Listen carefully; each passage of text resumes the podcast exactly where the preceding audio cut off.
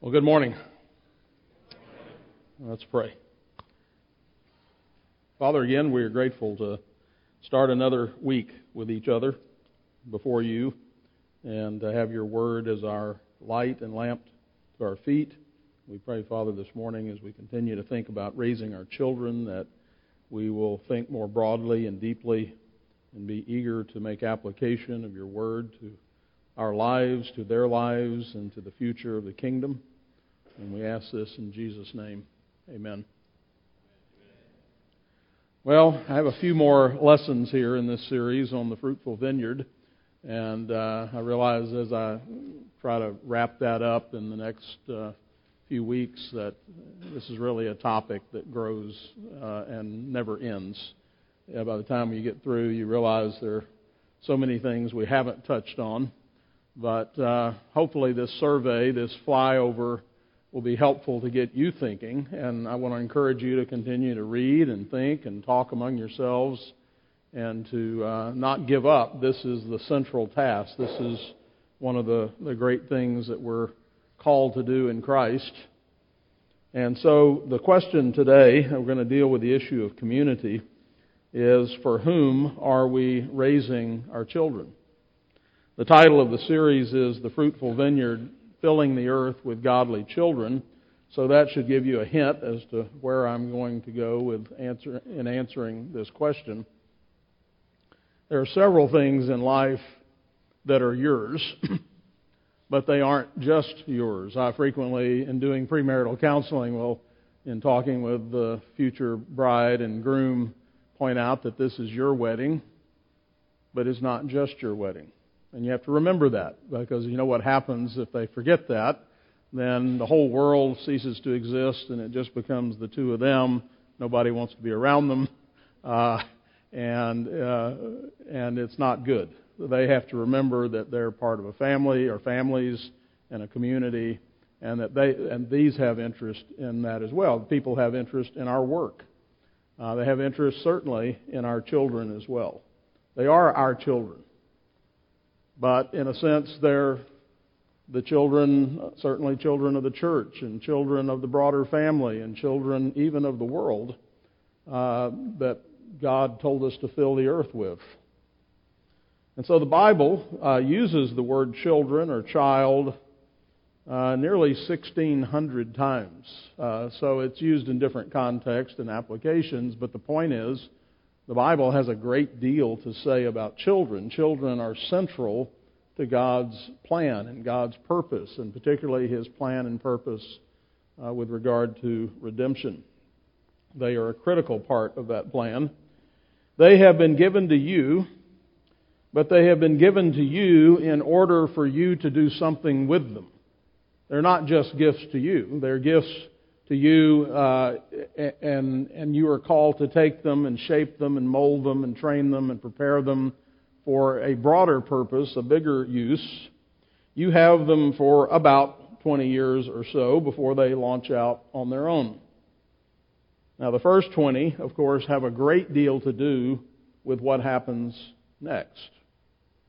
And all of you who are adults look back on your childhood and you see both, hopefully, a number of positive and positive things, assets, things you learned from your parents and your family and your upbringing, but perhaps you also see deficits. You see things where you wish you had been trained better. You wish you had a better example. You wish this or that. And so, if you can see that in your own life, that ought to be a motivation and incentive for us as we train our children to be even more diligent, to try to get it right, to try to do the best that we can with God's Word and with God's help and, and the Spirit uh, working in our children to make sure that we improve upon that. And so, just a few areas uh, I just jotted down uh, that I wanted to mention here. This is a fairly casual lesson here, but just to, to think through the different parts of answering this question for whom are we raising our children? First, we're raising them for God. And that's why we bring them to the church to be baptized, to receive the name of the Father, Son, and Holy Spirit. They're handed over to Jesus, if you will, the church, the body of Christ, and they receive God's name, and then the minister in the name of Christ hands them back to the parents and says, All right, uh, go home, take this child home, this child of the church, this child that now has formally and publicly been declared to belong to God. You now, as a believer, take this child home and raise them to the glory of God. That is what you're called to do. And use all the things I've given you to do that. Use prayer. Use uh, training by example. Use your words. Use the Bible, of course. Uh, have them in church. Teach them to worship. Uh, correct them. Discipline them. Give them a Christian education. Do all those things that God, use all those tools that God has given you to raise them for His glory. They are gifts from Him. He formed them in their mother's womb. He has numbered their days. He knows their names. Psalm 22, 9 and 10. But you are He who took me out of the womb. You made me trust while on my mother's breast. I was cast upon you from birth. From my mother's womb, you have been my God. That was David's prayer. That was David's psalm, and that's a psalm that we're to sing. It wasn't just something about David. It's something that we, these are the, this is the Word of God that we all sing and we all say because this is to be true of all of God's children. Children are the fruit that God requires us to produce for His glory. Be fruitful and multiply and fill the earth with God glorifying image bearers. Malachi 2 14 and 15 says of the wife, the husband and wife, she is your companion and your wife by covenant. But he did not make, but did he not make them one, having a remnant of the Spirit? And why one? He, God, seeks godly offspring. That's the goal. These children belong to God. Man's chief end is to glorify God and to enjoy Him forever. And that's what we're called to, do, to train and teach our children to do as well. And we're to, and we do train and teach them all the all the time. That's a constant. It's only a question of what we're training and teaching them to do and be. David Brooks, in his book The Road to Character, says this about education. We don't become better because we acquire new information. We become better because we acquire better loves. We don't become what we know. Education is a process of love formation. When you go to a school, it should offer you new things to love. Now, that's true of a school, but you have to remember your house is the primary school. Everyone is a homeschooler. We may employ uh, a school, an institution, to help us as parents in that task, but the education of our children is our task and central to that education is to teach them to love, and primarily it's to teach them to love God. That's the greatest commandment. That's the number one lesson. Now, we should never forget, again, that we're all homeschoolers and we're always teaching our children something. Love for God and neighbor always are at the top of that list, and whatever else you teach them, if you leave those things off, those two, loving God and loving neighbor, then you have fallen short. So, in all of our child rearing, this is the great objective to populate the new heavens and the new earth, and to not populate hell. Each day should begin anew with prayer and focus on this grand task. Each day should be governed with our love for God, are diligently teaching our children to love God and love their neighbor. You know, I think sometimes, just in a real practical way, we're good at certain things. Perhaps as, as parents, we teach them to brush their teeth and to, uh, you know, put their clothes in the drawer or to uh, do their homework, or we could have a whole list of kinds of things that we do and we should do that are part of the task of raising responsible adults. But if we forget that central to all of that, why do we brush our teeth? Why do we put our clothes up? Why do we eat our vegetables? Why do we do our homework? It's to that chief end, to glorify God. And if we don't bring that in, if we don't bring that in on a regular basis and make it clear to them that that is what we're after and that's the objective, and that, of course, has to be seen in your life, then we are falling short. We're missing the point of what we're doing and why we're doing it. And so, uh, each day uh, should be governed with our love for God and our diligently teaching our children to love God and neighbor. It starts, of course, with you loving and fearing God and keeping His commandments. They should see that.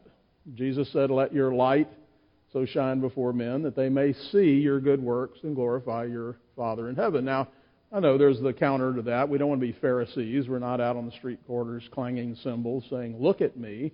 But on the other hand, you can't just say, Well, I love Jesus in my heart, but I never mention him, and we never pray, and we never talk about this. And my, it ought to be so obvious to your children that this is central to your life. Uh, remember, part of the goal of discipleship is that your students want to imitate you, they want to be like you. And in order to be like you, they have to see you. They have to see what you do and what's important to you. It has to be evident. And it has to be evident not just in the formal times when we say, okay, now we're going to have family worship or we're going to have a prayer over the meal, but it ought to be, as the Bible teaches us, part of your regular conversation, if you will. It ought to be subtle as well as obvious. It's in the foreground and the background. It's really in Him we live and move and have our being. That's the context of how this gets done. Otherwise, children, what do children, what are they quick to see? incongruity, right? Inconsistency, hypocrisy. Well, yeah, we go to church, but you ought to see us at home. That ought not be the case. Yeah, everybody's polite when company's over or when we're at somebody else's house, but when everybody's gone, we're yelling and screaming and having a fit, and uh, it's a scary, unhappy, unpleasant place that is uh, a complete undermining of the task. The most important place for you to show the grace of God and to be under control and to glorify God is at your house with your kids when it's hard. That's the time that they go, This is real. Mom and dad really believe this. They actually, I've seen my mom or my dad do such and such, and then as soon as it dawns on them that what they did was wrong, they owned it and they asked for forgiveness.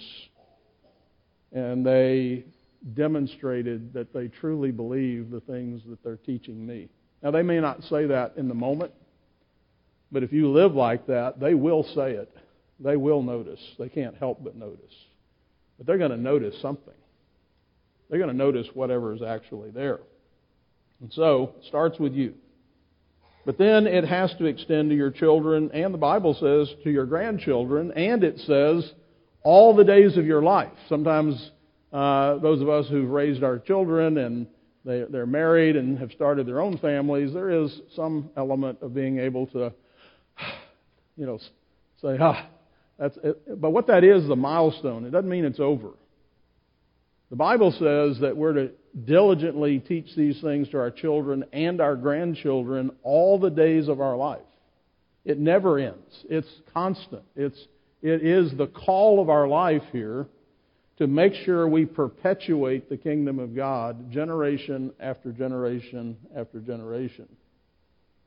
And so, that's why, as Deuteronomy says, you must teach them diligently to your children the Word of God and shall talk of them when you sit in your house and when you walk by the way and when you lie down and when you rise up. You shall bind them as a sign on your hand, and they shall be as frontlets between your eyes, and you shall write them on the doorpost of your house and gates. Now, that doesn't mean we're always walking around just quoting the Bible, beating people over the heads with a, with a Bible verse. Uh, I've mentioned before a show I saw once, the episode of The Waltons, where the children were punished by having to go to their room and memorize a verse of Scripture. That's a bad idea, by the way. They ought to memorize Scripture, but not as punishment. Okay? Um, so, but just in conversation, whether it's in the car or just over the dinner table or just in passing, that this ought to come and go. And sometimes it is a Bible verse, and sometimes it's just the truth of the Bible that's coming out in a paraphrased form. And sometimes it's because of the rules that we have of how we talk to each other and, and what, how we show respect and love and how we serve, which are, which are uh, incarnations of the Word of God. That people see it. Oh, there's the love of God. That's how you love your neighbor. You pick up after them. You help them do tasks. You say encouraging things. You're cheerful. You're obedient. Uh, we could go down all kinds of ways that the Word of God is manifest in our families and in how we live. So let me pause and ask you to examine yourself and see if this truly describes you and your household. Again, we're still under the heading here of we're raising them for God. Finally, each day should end with thanksgiving to God and our continually giving our children to Him. Our asking Him for help and mercy and wisdom and strength. Because that's what we need. We need His grace. This isn't something you can get the, the perfect plan for and get it all mapped out on a piece of paper, a curriculum, and if we do all these things, we're going to somehow produce what we need to produce. This is still the grace of God. We're not going to save ourselves by our good works, and we're not going to save our children by our good works. It's still going to be the grace of God, depending upon Him to do these things. Second, we are raising them for ourselves as the parents. We want a happy child, our children, and a happy family. We want them to have happy lives and families, and of course, we want grandchildren. Proverbs 23, 24 through 25 The father of the righteous will greatly rejoice, and he who begets a wise child will delight in him. So our children bring us pleasure. Let your father and your mother be glad, and let her who bore you rejoice. Psalm 127, 3 through 5 Behold, children are a heritage from the Lord. The fruit of the womb is a reward. Like arrows in the hands of a warrior, so are the children of one's youth. Happy is the man who has his quiver full of them. They shall not be ashamed, but shall speak with their enemies in the gate. Sounds like a blessing. So, our children, we're raising children, we're raising these children to become godly adults, and as a result, part of what we're doing that for is they become blessings to us. And so, as we govern our households under God, what does He require? What does this training facility look like? First, uh, as I've said before, at the very center, and I think perhaps the most important thing, are parents who love and serve one another. Uh, that's the great example who are united in their mission to raise children or adults with deep love for God and solid virtues, who are examples of this themselves, and who insist on nothing less than that from their children. These are some of the qualities that you are seeking to instill in them, and it'll make your life happier knowledge, understanding, wisdom, courage, faith, grace, kindness, service, diligence, respect. And we could parse, parse that out or, or you know, uh, expand on any of those and discuss how that looks. So let's just take diligence as an example of teaching them to do a job and to do it well and to finish it and to redo it if it wasn't done right. And to, and to demonstrate that because they've seen you finish a job and do it right. These. Uh, these are some of those, uh, those qualities. You self consciously train them to love their siblings. I want to pause on that because I've, I've witnessed this enough over the years. And it's really, inevitably, siblings clash, right? They're the closest neighbors. They're in some kind of a, a bit of a competition.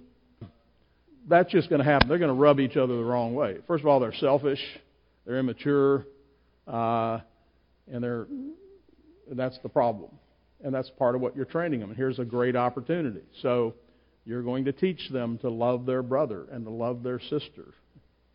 And what does that mean? It means self sacrifice. That means humility. That means service. That means all those things. And so your job isn't just to keep them apart or to keep them quiet or to punish them when there's been a conflict, but to train them to love one another.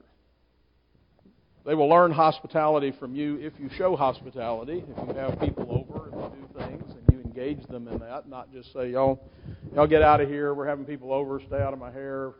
Use them. Get them, help them to prepare to serve and to get ready for company and to clean the house and to help prepare the meal and to clean up afterward and talk to them about how do we act when company comes over and what do we do with this and and you know make sure you're giving them instruction to teach them how to be a good host and hostess to show the love of Christ to the guests who are in your home and that's why for example hospitality is so important and why you train for that so that when they grow up and uh, they have a family, it's just easy for them. Maybe maybe hospitality is hard for you. Maybe you weren't trained that way. Here's your chance to change things, to change the future. Um, here's it's at your house where they will learn about conflict resolution, about repentance and forgiveness. They will learn from you how to uh, the value of hard work and saving and giving. In fact, every lesson that's important and essential, they will learn or not learn at your house. And so your house is the hot house that will prepare them or not prepare them for the world. And so you're raising them for yourself. Because if you do all that, your house is going to be a nice place to be, an enjoyable place. Not 100% of the time, there's still going to be sin, but mostly. It's going to be a place when you get to the end of the week, there will have been some tears, but there will have been a lot of joys. Third, we're raising them for their future families. Children's children are the crown of old men, and the glory of children is their father. Proverbs 17:6. You're raising your grandchildren's parents. Indeed, all the generations downstream will be affected by what you, what you are doing today. It would be impossible, really, for us to calculate the good or the harm that flows from your child rearing. Now, some of you are desperately trying to overcome the deficits of your own childhood. But you have to remember that the grace of God is in the business of interrupting lives and families and turning them in new directions. And so, here's what you have you have an opportunity to improve and advance everything in the future for your ever expanding family. That's what, however bad you had it, you have an opportunity to learn from that and to change the direction, the course of the river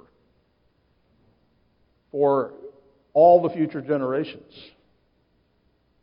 That is an amazing opportunity. And so on those hard days, when you wonder if it's all worth it, anybody have any of those with kids? The answer is absolutely, it is worth it. Your love, your sacrifice, expense, tears, devotion, prayers, labor, and even all those daily routines washing clothes and cooking meals and going to work and paying the bills. All of that is cultivating the soil for more and more good fruit. As, you as, you nurture, as you nurture your children in the Lord, you are at the same time nurturing your grandchildren and your great grandchildren for a thousand generations. Deuteronomy 7 9. Therefore, know that the Lord your God, He is God, the faithful God, who keeps covenant and mercy for a thousand generations with those who love Him and keep His commandments. And so you're raising them for their future families. Uh, fourth, we're raising them for the church. Your children were brought to the church and baptized into the church, the body of Christ. They belong to this larger family this larger household. It's here that they are to find their identity as children of God. The church is not an abstraction, but a real place with real people to love and to serve. Here we join together on this journey, and it's here that we are trained and tested. Ephesians 2 19 through 22. Now, therefore, you are no longer strangers and foreigners, but fellow citizens with the saints and members of the household of God, having been built on the foundation of the apostles and prophets, Jesus Christ Himself being the chief cornerstone, in whom the whole building, being fitted together, grows into a holy temple in the Lord, in whom you also are being built together for a dwelling place of God in the Spirit. That, that includes moms and dads and children. All of us are part of this household, part of this building that's being built. And so let me commend you.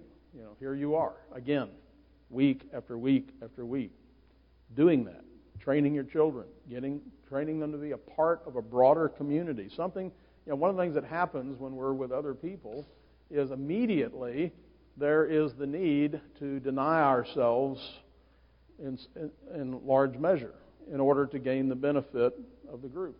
Everybody doesn't just, you know, right here, we're all, we started on time and we all sat down and we're sitting quietly in our seats instead of running around and doing whatever we want to do. Uh, that requires some discipline. That requires us to pay attention. There are any number of things going on in a subtle way that are really important to prepare us for life, to prepare us to be useful in the kingdom of God. And so, church is a is a one of the places, one of the places where we are training and raising our children. It's in this place that you should be thinking about teaching your children such things as this while you're at church, uh, when we're gathered together with God's people. Here's a great place to teach them how to love their neighbors. Respect, how to talk to people, look people in the eye, shake a hand Say, yes, sir, yes, ma'am, if you're in the South or other ways of expressing that in other cultures. Okay? Uh, labor. You know, you're not the you're not the Queen of England here. Okay? Get up and do something. Help. Clean something up. Set up tables, chairs. Do something. Be part of the community. Be uh, be contributing uh, your labor, your conversation. Uh, and your consideration, for example, during worship and classes and fellowship times. Give people your attention. It's not all about you. Teach your children that. Talk to them about that. On the way to church, on the way home from church, here's an opportunity. We're going to church. What are we going to do today? Who are you going to talk to? What are you going to do when church is over? How are you going to help? What are you going to do when you're finished with your meal and your dirty, uh, your empty styrofoam plates and cups? Are you going to leave them out on the porch like those other children did last week? Or you, what are you going to do? Okay? I'm going to throw mine away. Very good. That's the way we love our neighbor. You see, very practical, uh, powerful ways. If you just do that every week for 20 years, they're going to be great adults. Okay? And so, and we can multiply this, you can teach them about participation. Eh, I don't really like that. Yeah, well, stop whining and go learn to like it. And if you don't like it, act like you like it. Fake it in a good way.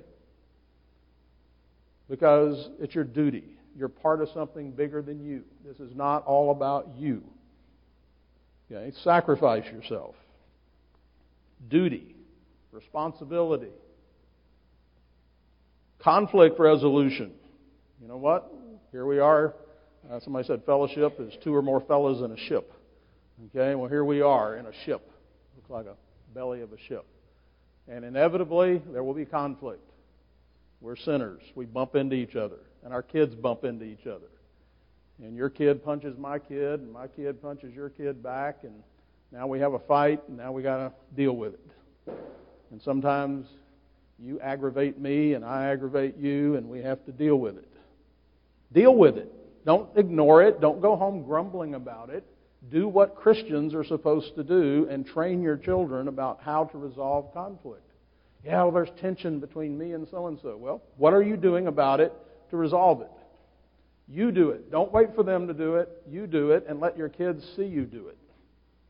That's what you want for them, right? A life where they know how to resolve conflict. Church is a great place for that. Grace, forgiveness, real forgiveness. Not, yeah, I forgave them, but I, boy, I don't want to see them next Sunday. Aren't you glad Jesus doesn't do that? I forgive you, but go away. No, I forgive you. Come. Let's eat. Let's have a meal together. Let's commune. Inclusion. Okay, yeah, I know you're going to go see your best friends, but be sure you visit with other people. Be sure you include so and so today. I want to see that. I'm going to ask you on the way home if you did. Here's a great place to teach that. That's going to be an important lesson in life to represent Christ to the world. Kindness, patience, joy, and again, hospitality. It should matter to you. This is important. It should matter to you, parents, what other people think of your children. Of course, one way to find out is to ask them. Or at least find a few people you really love and trust and say, Would you be honest with me? How are my kids? How annoying are my kids? Maybe you can help get them started uh, by letting them know that you're open to that part of the evaluation too. They're going to, you know, it's easy to give the oh they're very cute, and um, they're you know they did this good thing or whatever, but you want to invite some other things there by being being open about that, and so uh, you should uh, should welcome that. Uh, and you should care what other people think. For example, 1 Samuel 2:26 says, "And the child Samuel grew in stature and in favor both with the Lord and with men." It also says that about Jesus, right? Luke 2:52, "And Jesus increased in wisdom and stature and in favor with God and men." That's what it says about him when he was a child. And that ought to be true. Boy, he sure is getting tall, and I sure do like him. He's very polite. He's very helpful. He's very engaging. He's a fine young man. She's a fine young lady. That's what you want every other person to be saying about your kids, and you should be concerned about that. Don't just turn your children loose at church. Direct and instruct them as to what you want them to do. Correct them, train them, let them see you doing all these things yourself. Don't send them off to help clean up if you're not cleaning up. Um, of course, they should also learn that they represent God. They represent your family, and they represent the church at all times and in all places. So when they do something sinful, and you're correcting them and disciplining them, part of that should be some instruction that points out that you didn't just sin against that person, you also sinned against our family. You also sinned against the church. You represent the church. You bear the name of Christ as you go out. And so you need to learn, you're, you're developing a consciousness in them so that as adults they think that, you know, it isn't just about what happened in this moment, in this spot, but I recognize that this has uh, ramifications that spread out beyond the moment and beyond me. Help them develop this consciousness of all these things. You're preparing them to be useful in the kingdom of God to be lifelong servants of the King of Kings. And then, fifth and finally, we're raising them for the world. So we see this circle getting bigger and bigger. We have them, they're little babies, and we carry them around and take care of every single need they have. But pretty soon, they walk and they talk and they begin to explore and, and, uh, and learn and grow. And all of that's to get them ready to go out Jesus sent his disciples out into the world. And that's what we're doing. We're discipling our children in order to send them out and do it again, and hopefully do it better than we did. See, if you do this well, then when they're 20 and 25 and when they start a family, they start ahead of you. They, they, they've got a few uh, they're a few further rungs up on the ladder than perhaps you were when you started. And then if they do that with their kids, then their kids start even higher. Genesis 18, 17 through 19. And the Lord said, Shall I hide from Abraham what I'm doing, since Abraham shall surely become a great and mighty nation, and all the nations of the earth shall be blessed in him?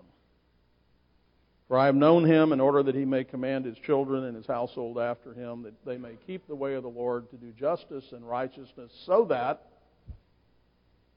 the Lord may bring to Abraham what he had spoken to him. So,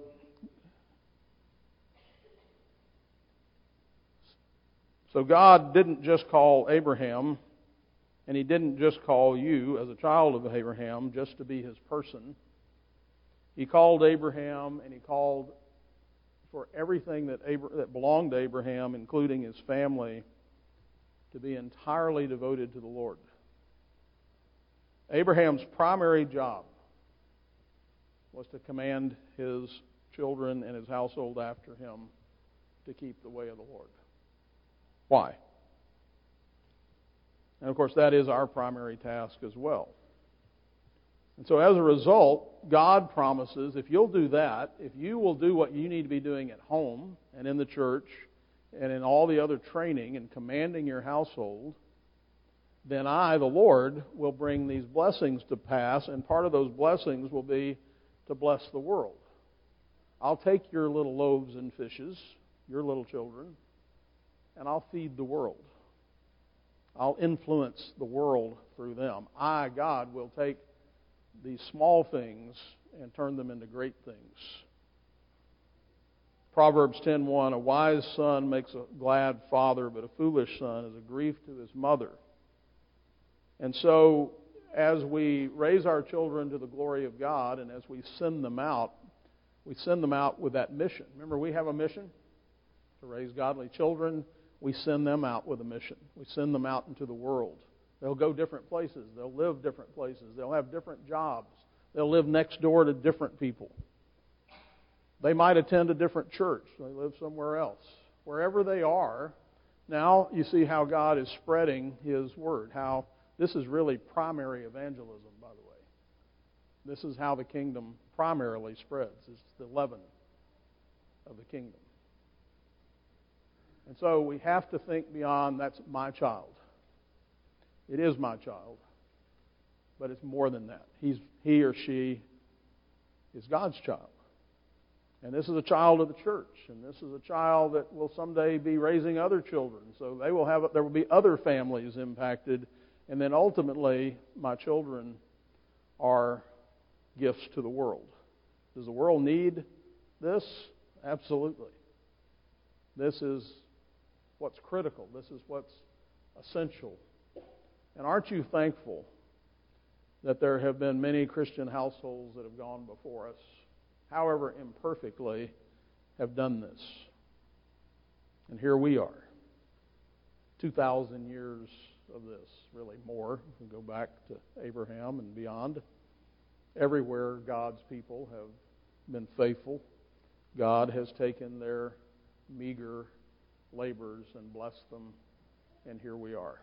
So, any thoughts on this? Questions, comments? Uh,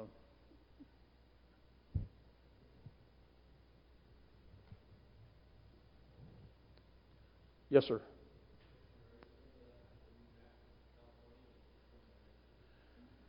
Well, thankfully, you know, I was reading the deal this week about technology, and technology does two things. It uh, technology is what enabled you to get here in the first place. Uh, it also is going to enable you to go back and see them this week. I understand, right? Aren't you flying home? Uh, telephones, internet. Uh, look, the the world obviously has expanded through technology. I think we have to look at uh, that as a blessing, but also understand its limitations. And the answer is no. You don't have to go back, but you still have to do the job. You just have to figure out other ways of doing it. So, yes.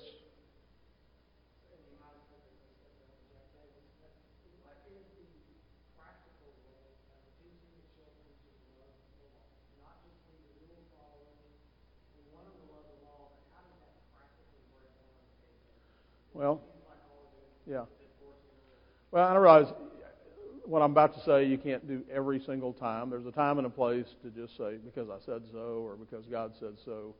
Uh, but often it ought to be accompanied with, all right, why are we doing this? Why do you think God told us to do it this way?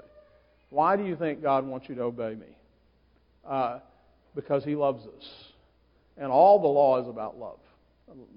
Law is not about anything but love. God gives us these rules to teach us how to live so we'll be live blessed lives. And so uh, use those. Don't forget that part. It's easy to just stop with the rule and not help them see and understand the why of the rule. And again, uh, as they get older, to not just give the where they can say, "Yeah, do you understand me?" Yes, uh, but to ask them something like, "Why do you think God gave us a rule like this? Why do you think He gave you a dad or a mom? Why do you think why do you think Dad wants you to eat your vegetables? And let them tell you. Because, frankly, oftentimes they know. they would rather it just be the, you know, you're, you're, you're putting limitations on me and I don't like it. But when we help them learn to think that way, I think that's how we expand that. Anything else?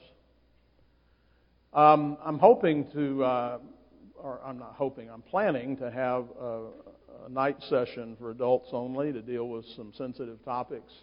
And I mentioned a date, but it ended up being in conflict with one of the other things we have scheduled. So in the bulletin, I, I forgot what date I've got for it. Uh, what is it? The 20th of May uh, on a Sunday night, and we'll plan to have some babysitting if we can to uh, enable the kids to go out and play while we meet in here and that'll be also a time for extended Q and A and on whatever topic we want. But uh, let's let's pray. Father, we thank you again for giving us children, for giving us a mission, and Lord, help us to be focused on all these areas we talked about today, to have a broader view. Uh, to to be motivated by this, to do the hard things, the the mundane things day in and day out, knowing that you see and that you bless uh, those faithful labors. Help us, Lord, to be more diligent in prayer and in reliance upon you in all of this. We pray for our children that you would protect them and that you would keep them, that you would prepare them and use them for your glory and for the good of the world. We pray in Jesus' name. Amen.